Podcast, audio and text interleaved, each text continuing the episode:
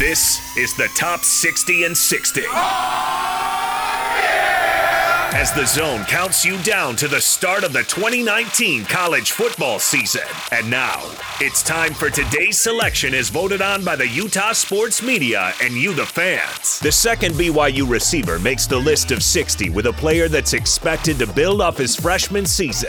Checking in at number forty-seven from Brigham Young University, six foot three, one hundred eighty-eight pound wide receiver, Gunner Romney. Brigham Young University head coach Kalani Sitake. Gunner Romney um, was dealing with some injuries last year and uh, has had a great spring, extremely fast and elusive, uh, made big plays in high school, and looking forward to getting the ball. He can turn a short route into a big gain real quick. Um, brings a unique quality to our receiving core that we don't have. This is the Top sixty in sixty, presented by Cypress Credit Union, the Southtown Auto Mall, and Master Electrical Service on ninety-seven point five, twelve eighty The Zone and The Zone Sports Network.